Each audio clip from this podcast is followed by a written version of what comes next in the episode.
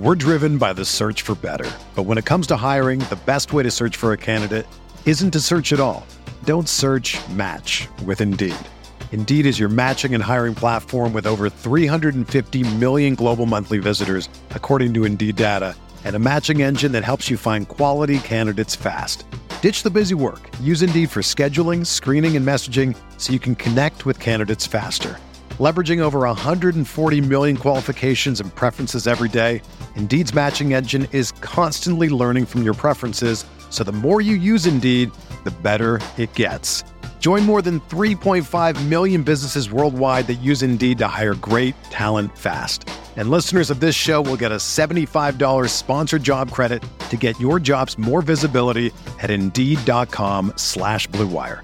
Just go to Indeed.com slash BlueWire right now and support our show by saying that you heard about Indeed on this podcast. That's Indeed.com slash BlueWire. Terms and conditions apply. Need to hire? You need Indeed. This podcast episode is brought to you by Coors Light. These days, everything is go, go, go. It's nonstop hustle all the time. Work, friends, family expect you to be on 24 7. Well, sometimes you just need to reach for a Coors Light because it's made to chill. Coors Light is cold lagered, cold filtered, and cold packaged. It's as crisp and refreshing as the Colorado Rockies. It is literally made to chill. Coors Light is the one I choose when I need to unwind. So when you want to hit reset, reach for the beer that's made to chill. Get Coors Light in the new look delivered straight to your door with Drizzly or Instacart. Celebrate responsibly. Coors Brewing Company, Golden, Colorado.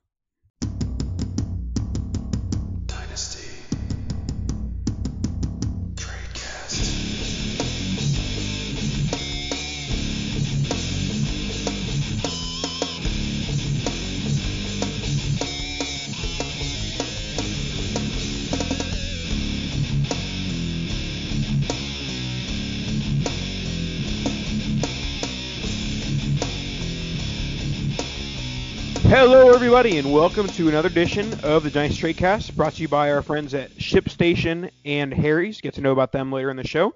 And our friends, uh, we are RotoViz Radio. Week eight is in the books, and we are joined by my good friend. I, I'm back.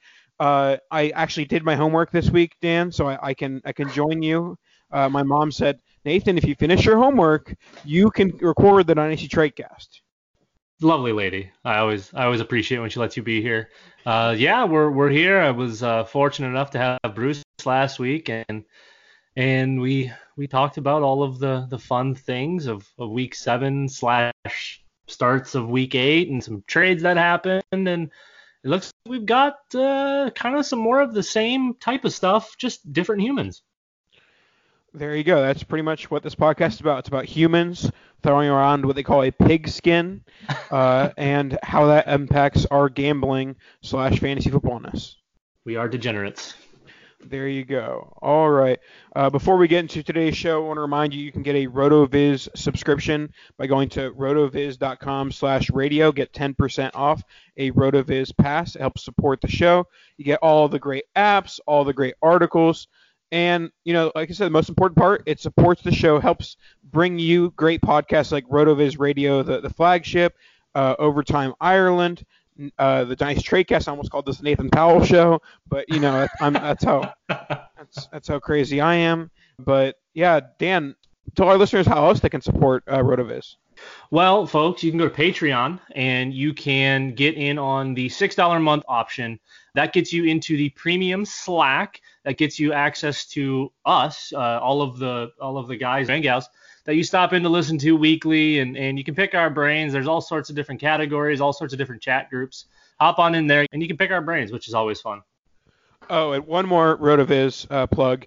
Now, for the next 16 weeks, every Sunday morning, we are re-releasing the Fantasyland podcast.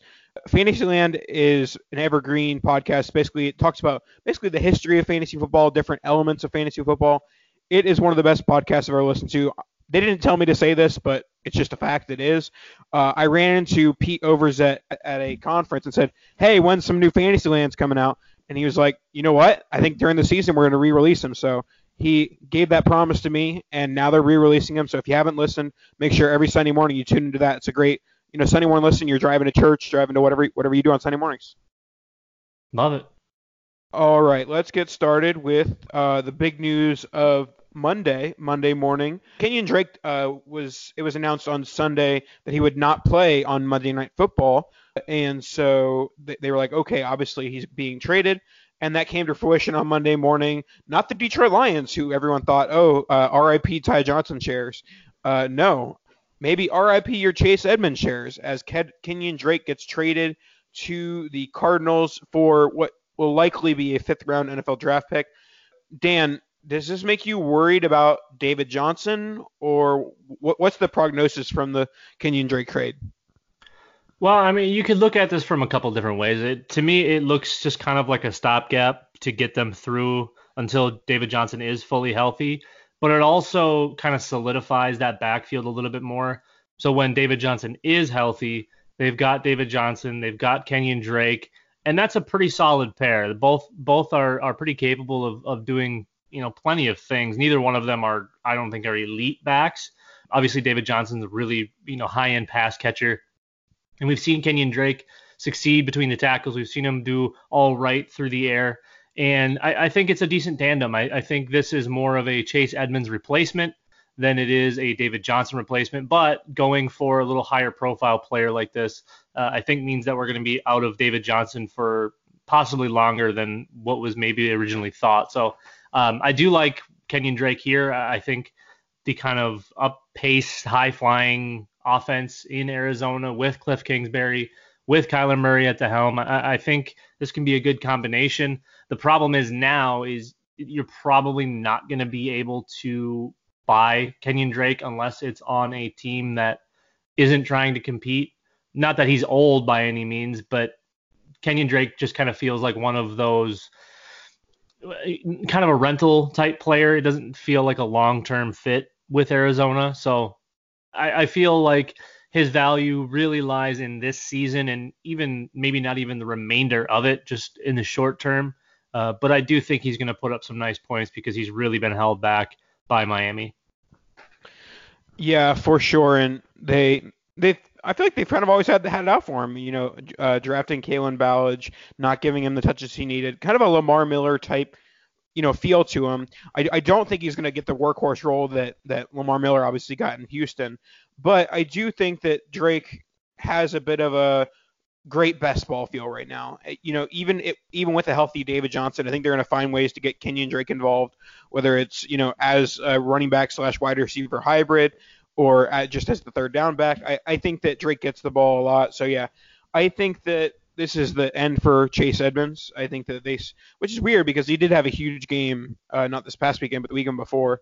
So the trade does kind of make me think maybe he's a little bit injured. I mean, I, he did get injured this week as well. So uh, we'll, we'll see what comes out of it. But I think that at the end of the day, David Johnson's not hurt too much. Edmonds is the loser here, but Drake is the winner by going from the Dolphins offense to Cliff Kingsbury, who is a very, you know, high volatile, volatile uh, offense. Right. So uh, if we're looking at this, let's say you're contending and someone who isn't contending maybe puts Kenyan Drake up on the trade block or says, hey, I'm shopping. I'd like to trade him soon, blah, blah, blah. What are you offering as far as rookie picks for Kenyan Drake today? I don't think you need to pay more than a late second. I mean, if, if it costs more than that, I might be a little bit, uh, you know, fading him because uh, I, I don't think that his his role, particularly in a lineup league, is secure enough that you're going to be starting him anytime soon. So, I mean, I, would throw a late second, early third at him, but you know, I think that could go one of two ways. It could go a snap accept, or they could say, hey, he just he's got traded, his value went up by a lot. Yeah, I think I'm probably at, at, at its ceiling. I'm probably going mid second if it's a really running back needy team. Uh, just, I mean, we we just watched Ty Johnson and Chase Edmonds in the last couple of weeks here go for right around you know that late second, maybe even slightly more than that. And I feel like Kenyan Drake is above and beyond both of those players. Uh, and again, not that this is going to be a long term fit because he is going to be a free agent, but I do think that he has more short term upside than either one of those guys does. Yep, I agree. Uh, I guess we'll wrap up with talking about the Dolphins uh, running backs here. Mark Walton is is the leading carrier as we speak in the the Monday night game where the Dolphins are winning 14 to nothing. Do you think that's how that's going to be the rest of the season? That it's not the Ballage show, it's Mark Walton, or do you think that's going to be a you know pretty split timeshare? I mean, it depends on the work. I think they'll split targets, or I, I'm, I would, I would certainly hope that Ballage is getting more of the targets. Um, but I do, I do think Mark Walton is definitely the better running back. However, on this atrocious Dolphins team that really isn't going anywhere, I can't imagine either one of these guys has a real substantial role in 2020 or beyond. So, I mean, if people are out offering just for the volume, which, you know, most of the time you are chasing volume, especially at the running back position if people are sending offers and trying to buy, I'm I'm happily moving either of them. I think I think the Dolphins uh, use their plethora of picks in 2020 to kind of revamp the offense as a whole and and just kind of see what you know where it goes from there. Honestly, it's I don't think either one of these guys is is really even worth having uh, outside of you know end of end of roster spots. Yeah, I think if you can get a third for either of them, you snap accept. 100%. Uh, because you're getting them for the short-term production, but the short-term production probably isn't going to be there because the team's going to be so pass happy, whether it's Fitzpatrick or Rose and the rest of the way, because the team is bad. Granted, they might have their first win by the time you're hearing this. So, but still, the team's bad regardless. So, I don't think there's much to be had at the Dolphins running backs. It is a future, uh, you know, asset to have is the, the the 2020 NFL running back. All right, let's move on to one of the best wide receivers in the NFL this week was Cooper Kupp over in London. Br- Brandin Cooks went out early with a concussion. Some people are concerned that that is now trending towards a Jordan Reed area. So I guess we can talk about him as well. But with a possible Cooks long-term injury, uh, does that move up Kupp, or is just the fact that he's been so dominant move up Kupp? W- where are you on Kupp right now? I said Kupp a lot. well, I think I think naturally you probably have to move him. Uh, I mean, definitely to the top of this group as far as fantasy value, but I think they're all probably priced accordingly. All you know, high end, mid wide receiver twos. The only problem I see with Cooper Kupp is that he's still being viewed in the offense, and yes, Brandin Cooks is out right now, but he's still being viewed in the offense from opposing defenses as the third wide receiver he's not drawing top coverage. Robert Woods is drawing top, top coverage, or Brandin Cooks is drawing top coverage. Kupp works inside, usually against a safety or against a backer. Sometimes if they slide that that slot corner in there, that's one thing. I, most defenses are playing three, you know, three across against this team, and nothing's really going to change now that they have Josh Reynolds. Obviously, Cooper Kupp's going to get more looks, I would expect Robert Woods to probably draw a little bit more as teams maybe transition to covering Kupp a little bit more than they have been. Because it, if you kind of look through everything, yes, he's made a lot of really nice plays, but a lot of this stuff is busted coverages or against just inferior players. Because Cooper Kupp is a really good player, don't get me wrong, but he's not being treated as the top guy in this offense.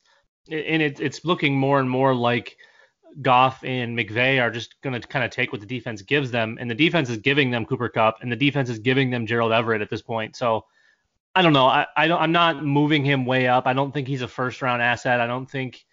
I, I'm still probably not taking him even in the second round, but that's just me because I'm a Robert Woods homer, and I for some reason came around on Brandin Cooks, and then of course he has his worst season of the year.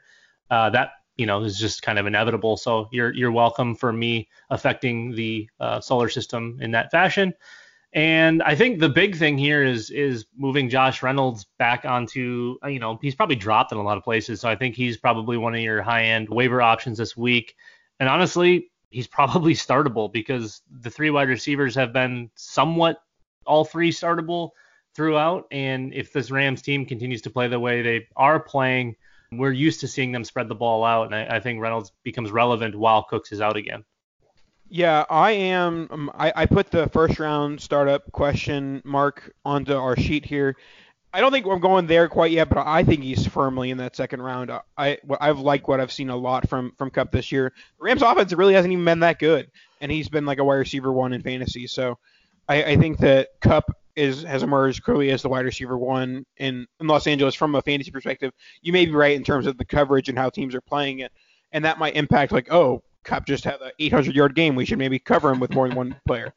But I, I think that uh, even though he was an older rookie, I think that he has you know five six years of you know low end wide receiver one, high end wide receiver two production ahead of him, and you know that's an offense that that I'm I like because I, I think I think Jared Goff is better than he he played earlier in the season. So I'm big on Kupp right now. I think that he's worth you know two and a half first and worth that second round startup pick. That's fair. I, I'm not gonna I'm not gonna slight you for that at all. I mean that's that's probably where a lot of people will start taking him. I mean we've seen Brandin Cooks go in that spot over and over and over again, and now he can't stay healthy. So you know the a, another guy in a similar role. We've even seen Robert Woods sneak into that late second, early third spot um, when he was kind of Jared Goff's binky. So yeah, I mean it, it's it's hard not to put Cooper Kupp there. All right, let's move on to a pair of big performances from a pair of big uh, rookie running backs. We had Miles Sanders and David Montgomery. Uh, Miles Sanders had a big, I think it was like a 60, 70 yard touchdown run, and David Montgomery, after uh, Matt Nagy said, "Hey, we're going to run the ball more than seven times," well, they certainly did that. Um, they didn't allow Mitchell Trubisky to throw the ball past five yards, uh, but that was to the benefit of David Montgomery as he had he had his first big game, had a few touchdowns, I think over 100 yards as well. So, uh, what's your big takeaway from from these two? Is there one that you're moving up higher than the other? Uh, what are your thoughts on these? You know, I don't really have a whole lot of movement for either of them. I think the David Montgomery stuff was was kind of getting overblown. He he was he wasn't getting enough looks. He wasn't getting the volume, and from what I saw when the offense even resembled something from the NFL, he looked good. He, he looked very capable. Obviously, a rookie still doing rookie things. And then with Miles Sanders, I mean, like I, I get the the attraction, I get everything, but his upside is having the ball in space or as a pass catcher. His his upside isn't giving him the ball 14, 15, 18 times every game. He's going to get destroyed if they if they start bell cowing him. So my issue with Miles Sanders is he's being looked at at what a third round startup pick, probably maybe fourth, and he just doesn't have the volume for me to be okay with him going there. Are his big plays huge and scoring touchdowns? Great. That's absolutely awesome. That's what you want to see. What you don't want to see is six touches. That you know, if you if your player is that good and playing that well, you would think that they're going to try to give him more and more Well, he, touches. he did- he did get hurt. Okay, so there's that part. But if you look back earlier in the season, when he's getting 10 or 12 carries every game, he did not look good. Even even of late, the last few games, he's been really bad. I mean, not even like, oh, it's just uh, he, you know he had a tough one. Between the tackles, I don't think he's very good. I think he's elite in space as a pass catcher, not between the tackles. So that that's my issue with him. I feel like if we value him the way we value James White, and I've been saying it for a few weeks, that's where you make your money. You cannot put him as a top 50 player and expect any return on your investment. I'm a little bit higher on him than you, but I've also been higher on this Eagles offense the whole year, and it's just you know starting to benefit me in the last like couple weeks, I guess. But with, with Sanders, I think that he does have RB one ability. He might not have 20 carry workhorse ability, but I think that once the the Eagles and the offense finds out, hey, let's get Sanders four to five catches a game, let's get him 10 carries a game. Like once he gets in that zone of where he should be in terms of a you know a guy who does well in space, then I think that he's an RB two in fantasy, which is a very good thing for a young running back. And to David Montgomery, I've been a bit up and down on him. You know, in college I was like, yeah, this guy's like a volume guy, averaging like four two point two yards per carry at Iowa State, and then he, he had a he was drafted in the third round of the NFL draft, and I was like, oh, that's pretty high. Higher than I thought he was going to go. And he's in a situation where, yes, they have Tarik Cohen, but he is in a on a team that he could very well get that 20 plus carry, and he does have the, the he does have the body for that as well. So I still prefer Sanders to Montgomery because I think that he's more talented, but Montgomery does have the profile and the offense to get more volume in the, the short term. Yeah, for me, volume is is everything, and I think that lies with David Montgomery. If we were talking about Miles Sanders on a different team in a in a setting that doesn't have a coach that historically doesn't have a running back dominate touches, I, I think we're having a completely different conversation. And my that's that and going back to what I just said is that's that's my probably my biggest issue is not only is he not getting the volume now, looking at Doug Pederson's history, he doesn't have running backs dominate touches. And you can say, oh, he hasn't had anyone like Miles Sanders. The last time he had a running back dominate touches was 2013 Jamaal Charles All Pro season. That's the last time. He still coached him in 2014, where he did fine, but he didn't dominate touches. Guys have been he's been doing a running back by committee literally since Jamaal Charles All Pro season. So I, I, think looking at what we can look at with Doug Pederson and the way he uses running backs, that should probably be a, a bigger red flag to people than it is because he's going to use Jordan Howard the way he's been using him. He's gonna get he's gonna find ways to get Miles Sanders in space, but he's not gonna have enough volume for me to be okay taking him where running backs that get volume are being taken. Okay, um, and now that um, I'm done getting all upset about Miles Sanders and Doug Pederson, all of that stuff. I want to talk about something that doesn't upset me. That's one of our friends, lovely sponsor of the show, ShipStation. And of course, we've got holidays on the way. The big rush is coming. So if you sell stuff online, you better get ready with ShipStation. With more people buying online than ever before, honestly, I don't even think people go to the store anymore. Pretty much everyone shops online. You've got to be able to ship orders out quickly, effectively, and affordably. And honestly, you couldn't look any further than ShipStation. Problem is, is how do we keep track of all those orders? You ask. You know, uh, how do we decide which which courier we're going to use, where where we're going to send things, or is this really the best rate? Well, thankfully, ShipStation can help. With just a few clicks, you'll be managing orders, printing labels, and getting those products out the door and delivered in time for the holidays. No matter what you're selling, uh, or where you're selling, sorry, on Amazon, on Etsy, your own website, wherever, ShipStation brings all your orders into one simple interface, making them really easy to manage from any device, even your cell phone. We've talked about it before. I've done this on my cell phone. Super simple, way easier than the other places, and it's not even close. ShipStation works with all of the major carriers, including USPS, FedEx, and UPS, so you can compare and choose the best solution for you and your customer as far as shipping goes. They even offer big discounts on shipping costs. Now, any business can access the same postage discounts that are usually reserved for large Fortune 500 companies. Yes, that's a big discount. I don't think you people realize how big discounts those those people get. Uh, so that's way you'll always know you're getting the best deal. And it's no wonder that ShipStation is the number one choice of online sellers. You'll ship more in less time with the best rates available. So, Take the hassle out of the holiday shipping this year. Let ShipStation help you handle it all with ease. Just use my code, well, our code technically, BLUE, B L U E, to get a 60 day free trial. That's two months free of no hassle, stress free holiday shipping.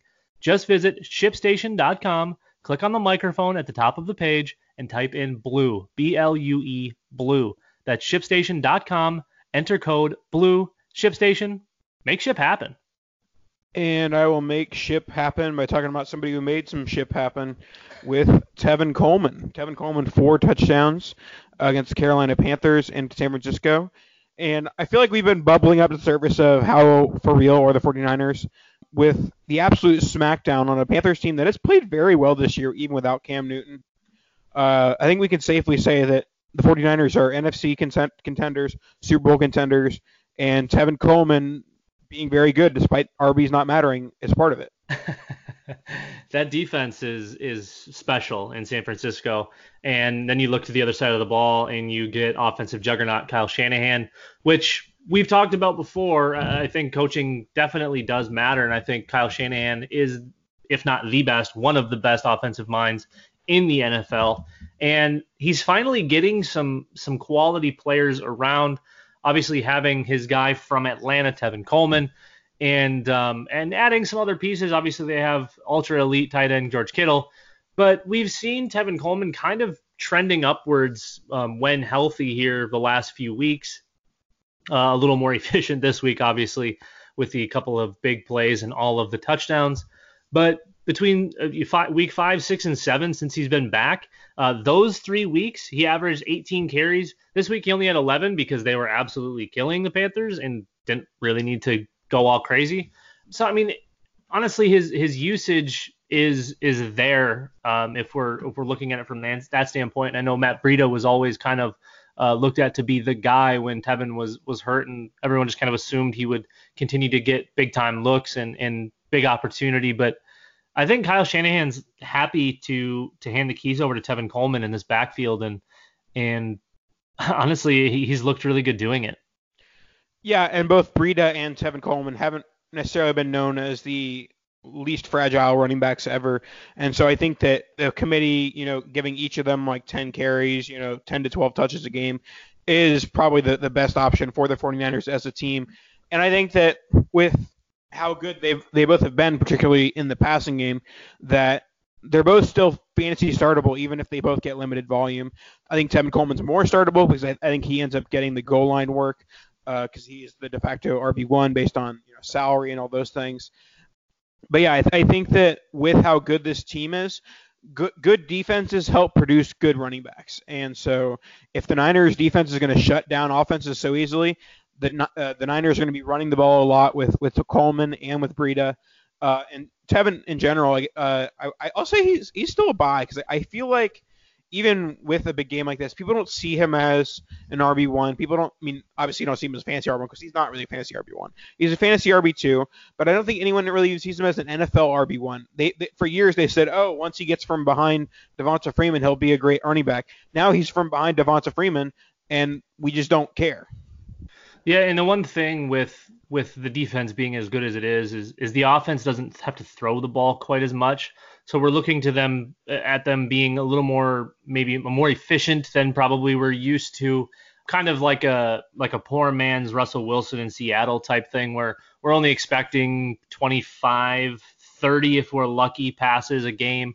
And that's kind of what Garoppolo's had to do this year is is he's only thrown over 30 times twice and that was once in a close game and once versus division rival um, Los Angeles Rams. So I feel like we're going to get the run heavy offense.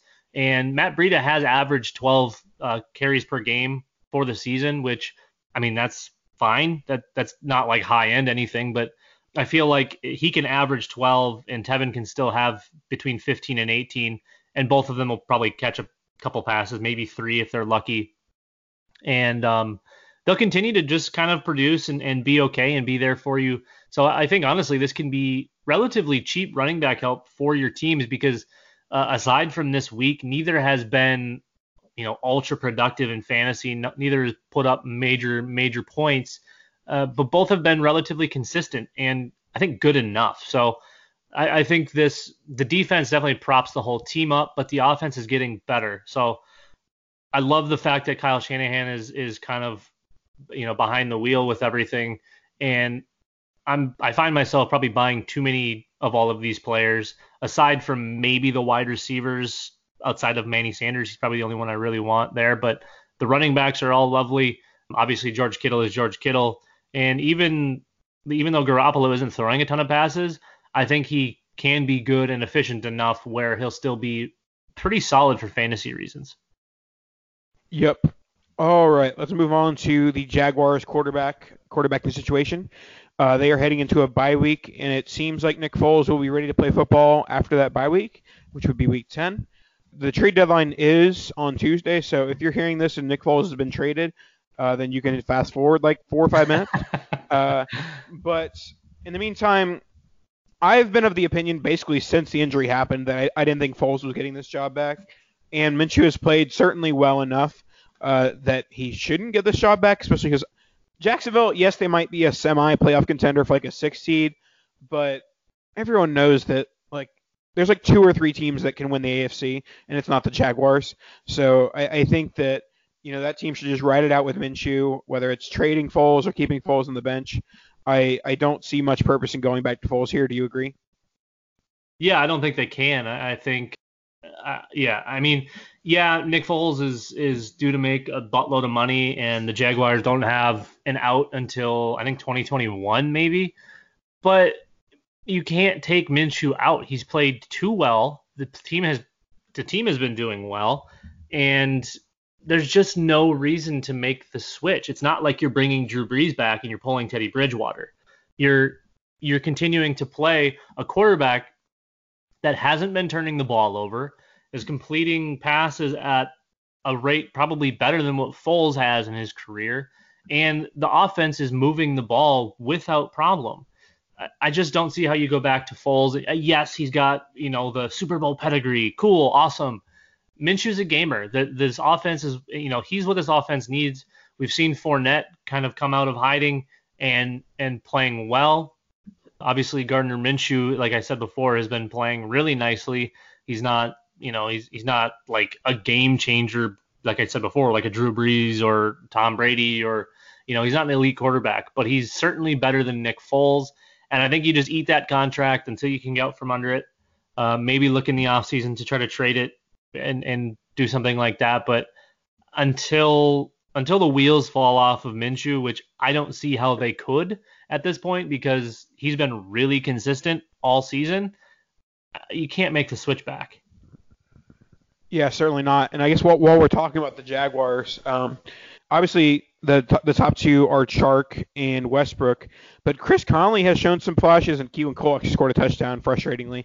Uh, it is Chris Conley enough to be worried about Dede Westbrook? I know you were a big fan of his. Uh, does does Conley uh, hurt his upside at all? No, I don't think he necessarily hurts the upside, but I think he's he's certainly a really nice stash type player and a bench guy because of you know Dede's Dede's had a couple I think a couple missed games now, or at least you know been injured. So um, I'm not super worried about Dede. I think it it if anything is kind of a next man up because I think I feel like the Jags have kind of always done that with their wide receivers, whether it was Allen Hurns, Allen Robinson, you know, all the way up through now until we, we've got DJ Chark, Dede Westbrook, Chris Conley, Keelan Cole, who was there for the garbage time Bortles bit yeah, I, I, feel like they're just kind of nice guys to have on the roster. Obviously, DJ Chark is the one really to own here. I think Dede Westbrook is nice, and and I mean he was getting plenty of targets and stuff. So I, I don't feel like Chris Conley's taking any work. If anything, they start going more more three three wide receiver sets, and maybe leaving Fournette back there solo, or or you know not having two tight ends or whatever they run. I, I just feel like the passing offense has been really good with Dede out there and in combination with DJ Chark that you can't really screw up that that tandem. Now let's assume Minshew uh, has the job for good. Uh, what superflex rookie pick value would you put on him right now? That's a good question. I on it, I'm I feel like he's worth he's probably like a late first, but I feel like it's one of those where I would be offering a second and like a high upside wide receiver or a, a you know a, potential running back or something like, like, that. Like 201 and Chris Conley. Well, I, I, don't think that's getting it done, but you certainly could try. I feel like two seconds would be more palatable to me than a late first. Yeah, yeah, I, I could see that. I think that he's right around that fringe late first, early second type value. I, I don't think he's too much of a risk to lose the job at this point, but you know we will see throughout the offseason. So I wouldn't go spending a mid first, but if you can get him for a late first value, I'm fine dealing a like a. If you're a team that has a buy, I'm fine dealing your first right now uh, for Minshew. If you need a quarterback, obviously. Well, you know who you shouldn't be trading for? Uh, another quarterback, Sam Darnold. Another guy you probably shouldn't be trading for is another running back, Le'Veon Bell. The New York Jets players have kind of gone into the tank and and as as tradecast Sam Darnold fan, Nathan, I, I think you are I, I, think you have to speak out on this topic and let the f- folks know what they should be doing with their Sam Darnold shares because I've got to be completely honest with you, he looks like hot garbage. So after the big Dallas Cowboys game, I said that I was in love with him and that to go and try and trade for him in case he has a big game against New England because that would be so good that like he'd be like vaulted into a top five quarterback. I said that mostly jokingly, uh, in tongue in cheek, but I am officially hashtag worried. Uh, I know that Adam Gase is a mess, and I know that this offense in general is a mess, but the last two games have not been promising for Sam Darnold, and so honestly, if someone like myself is doubting it, now is the time to go and buy Sam Darnold because you might get him off of me right now, much less you know someone who doesn't like him as much as I do. So I, I think his value is in the tank, and I I think that we're officially in the questioning is he a long-term franchise quarterback, and that's not a good place to be. Yeah, it's really not, and especially when you when you're looking at the the counting stats and and instead of calling it touchdown to interception ratio, I think we have to call it interception to touchdown ratio because over his last two games, he's got seven picks and two touchdowns. I don't know if anyone out there is good at math. That's not good. yes, he did play New England in what was just probably one of the worst offensive performances I've ever physically seen. And then, you know, Jacksonville isn't a juggernaut on defense, but they're they're also no not not a slouch by any means. So another three picks in this game, and and it looked honestly, I was ready to to be like, hey, I was wrong on Darnold. He's he's looking better. I think we can talk about him as a as a legitimate QB two. Well, I, I I hate to say it, Nathan, but I, I think I was right before he came back. yeah, for sure. And the the thing about with Le'Veon Bell here is that you know my whole spin zone with Darnold was oh Le'Veon Bell is going to make the Jets offense better, which makes Sam Darnold better. And Le'Veon Bell just hasn't been who he was in Pittsburgh after the year off, and so I, I think Le'Veon Bell is now in the RB two territory. You know, RB like 12 to 15 range. I don't think that he's going to be getting the workhorse type role that I thought he would as he entered with the Jets, just because he's not he's not that guy anymore. Uh, so definitely concerning for Le'Veon Bell. He's not who he who who I thought he w- still was, but he's not bad. He's just not old Le'Veon Bell. The, it was so promising too at the start of the season because he was averaging the first month of the season he was averaging eight targets a game and that's what we we love to see with our with our you know potential bell cow running backs.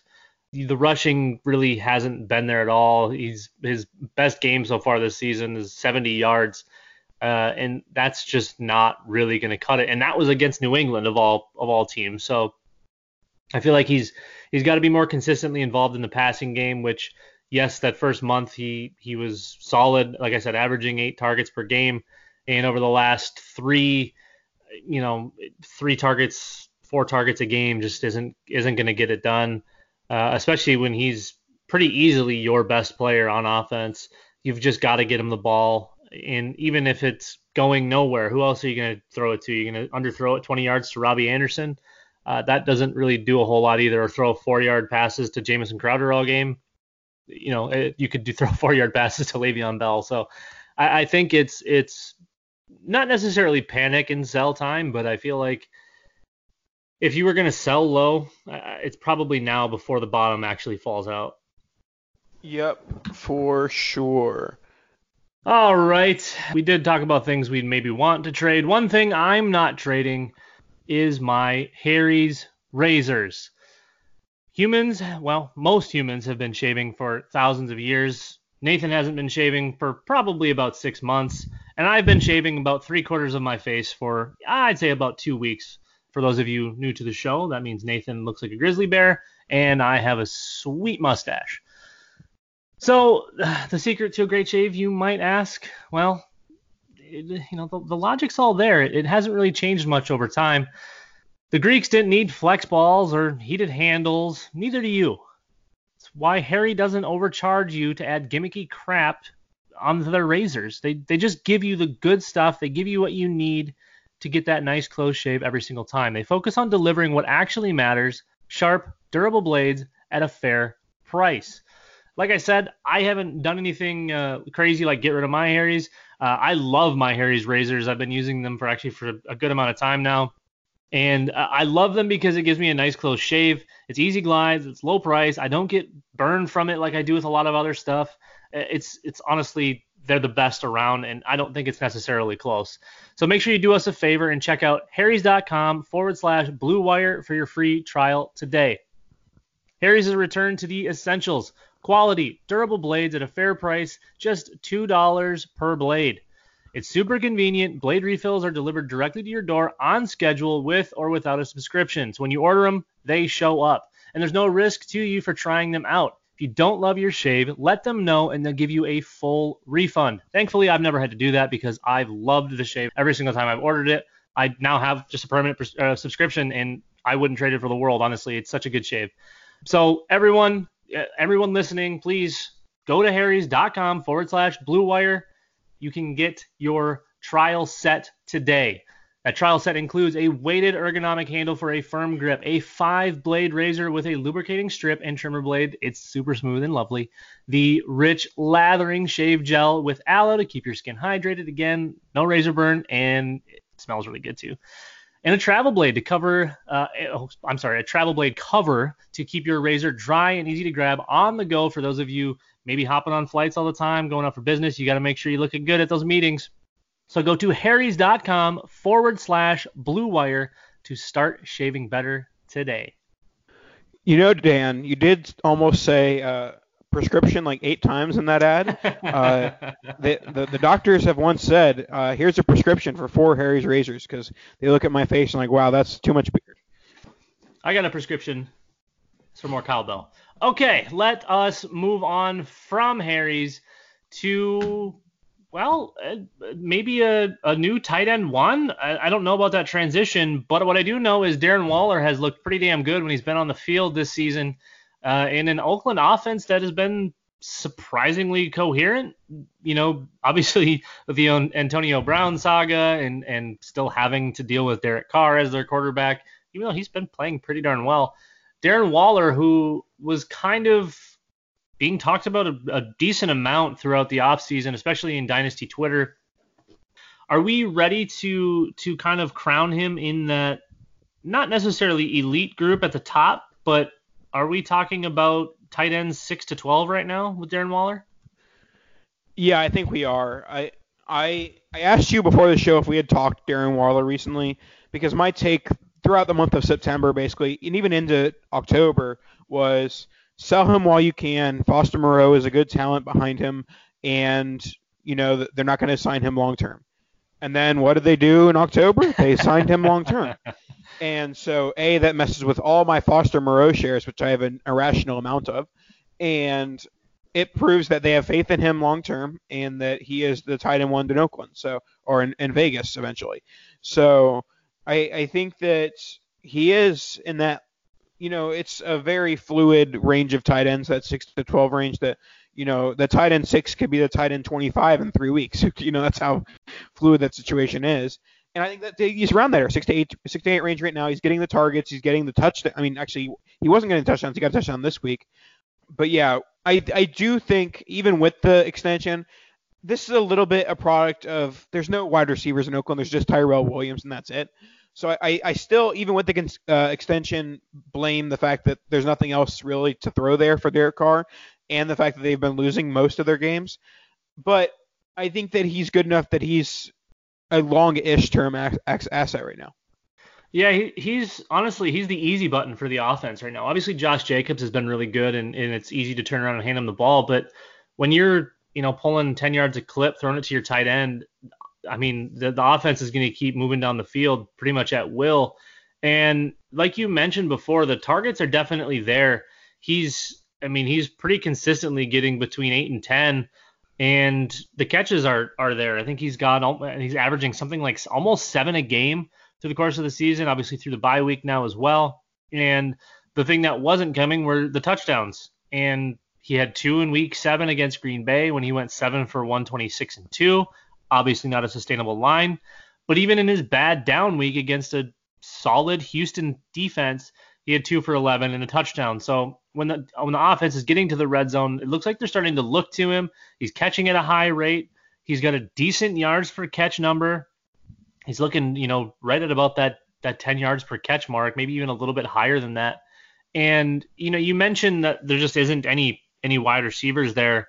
Well, I think the thing with Waller is he's a wide receiver convert. I mean, he, he's he is a wide receiver, just a big one. And if they can if they can split him out, whether it's in the slot, whether they put him all the way out wide, I think he's he's a miss he's just an absolute mismatch for just about anyone unless you're putting a safety and a big corner on him. These guys don't really have much of a shot. So I, I think I think Foster Moreau is definitely a, a good talent, and I think these guys can kind of work together a little bit more. I, I feel like the Jon Gruden offense works better with a big pass catching tight end, but I do feel like the the floor will lower itself over time as Oakland adds talent on the outside, as Tyrell Williams is healthy, and they potentially bring somebody in next year. But the big re-signing, I think, is is very very promising. I think they have big plans for Darren Waller, and they continue to use him in the way they have been using him. All right, let's go to our final topic of the day, and it's going to be another tight end, and it's going to be Jonnu Smith of the Tennessee Titans, FIU fame. Jonnu Smith took over for Delanie Walker, who got injured two weeks ago, and uh, since that injury, he's had six, three catches for 64 receiving yards in Week Seven, and six catches for 78 receiving yards and a touchdown in Week Eight. Of course, this is the Ryan Tannehill show now as well. So do you think this is a connection of oh these are two guys that were playing on the second team in training camp? Do you think this is you know Jonnu Smith being a for real tight end one in Tennessee? What are your thoughts on Smith? Well, John is one of those guys I've I've liked basically since I've known about him is his probably his last year at FIU. Athletic freak as far as tight ends go.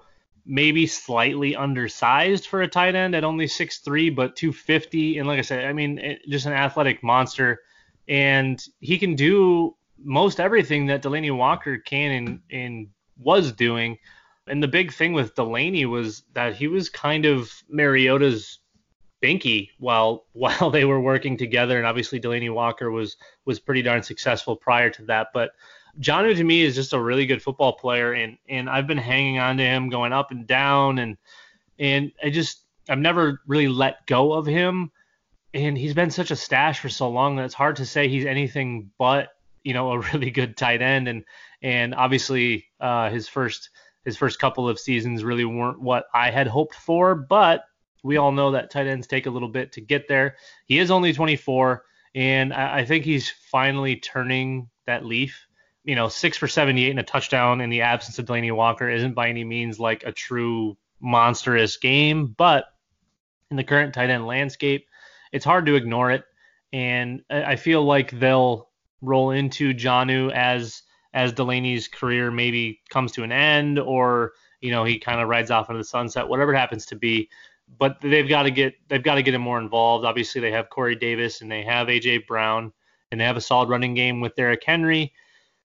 And the move to Tannehill just kind of tells me that that um, maybe maybe it was time for some changes at tight end too. So I don't know. I, I think I think Jonnu's firmly like a low end tight end two for me. He's not a tight end one. He's he's not got the consistency of play. Doesn't have the volume. But if this is a sign of things to come, I, I think we're looking at a potential tight end one. Yeah, I, I think that's a very loose term with the potential tight end one, but you know I, I do think he falls into that bucket, uh, especially you know with the Titans. They don't have much after you know Derrick Henry's not really much of a receiving threat, and then you have Corey Davis and AJ Brown, but not much at wide receiver three. I don't think Adam Humphries is really doing much for you, and so t- Titans are certainly a team that was is looking at probably having a different quarterback next year, likely a rookie, uh, unless they win a bunch of games. But I think that that offense is going to get better as they transition to a different quarterback with, away from Tannehill and Mariota, and that'll be a good thing for Jonnu Smith. And certainly as that happens, that also will lead to the exit of Delanie Walker, whether whether it be retirement or cap casualty. Yeah, I mean, I think they drafted Jonnu to be the eventual replacement for Delanie Walker, who has been good for them, who was good for San Francisco, and and you know, I, I think it's probably just that time. And like I said before, it, it's not like Jonnu's old by any means. He's only 24. This is his third season and I'm just kind of hoping that this week was a sign of things to come because he did look good, and, and I think I do truly believe that he is a good tight end. And this was truly a good episode of the Dynasty Trade Cast, brought to you by our good friends, like like we said, ShipStation and Harry's. Thanks, guys, so much. Make sure you rate and review the podcast. Uh, give us five stars. Say how great we are. Say how, how we haven't had too many technical difficulties lately. I know I just jinxed it. I also had a had a technical problem with saying the word technical difficulties. But Dan, any last thoughts? Do I have to say Kadoosh? I can say it. Kadoosh. Oh.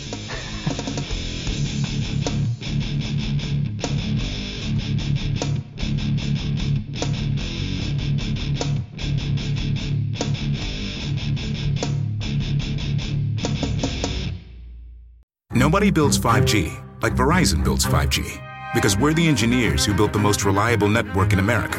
And the more you do with 5G, the more building it right matters. The more your network matters. The more Verizon engineers going the extra mile matters. It's us pushing us. It's Verizon versus Verizon. 5G built right from America's most reliable network. Most reliable based on rankings from RootMetrics second half 2020 U.S. report of three mobile networks. Results may vary. Award is not an endorsement. It's happening daily. We're being conned by the institutions we used to trust. The mainstream media is distracting us with meaningless headlines instead of focusing on the harsh realities facing American families. Time is short before something big happens, and that's why so many folks are preparing. They're becoming self reliant by investing in emergency food storage from My Patriot Supply. Go to mypatriotsupply.com and secure four week emergency food kits for each member of your family. Each kit contains tasty breakfasts, lunches, and dinners, averaging over 2,000 calories per day. Save $50 on each four week food kit you purchase. Plus, get free shipping on Ready Hour four week emergency food kits. You're not ready if it's not Ready Hour foods. At My Patriot Supply, you can also get solar power generators, water filtration units, heirloom seeds, and survival gear. Order by 3 p.m., and your unmarked boxes ship the same day. Shop MyPatriotSupply.com today. MyPatriotSupply.com.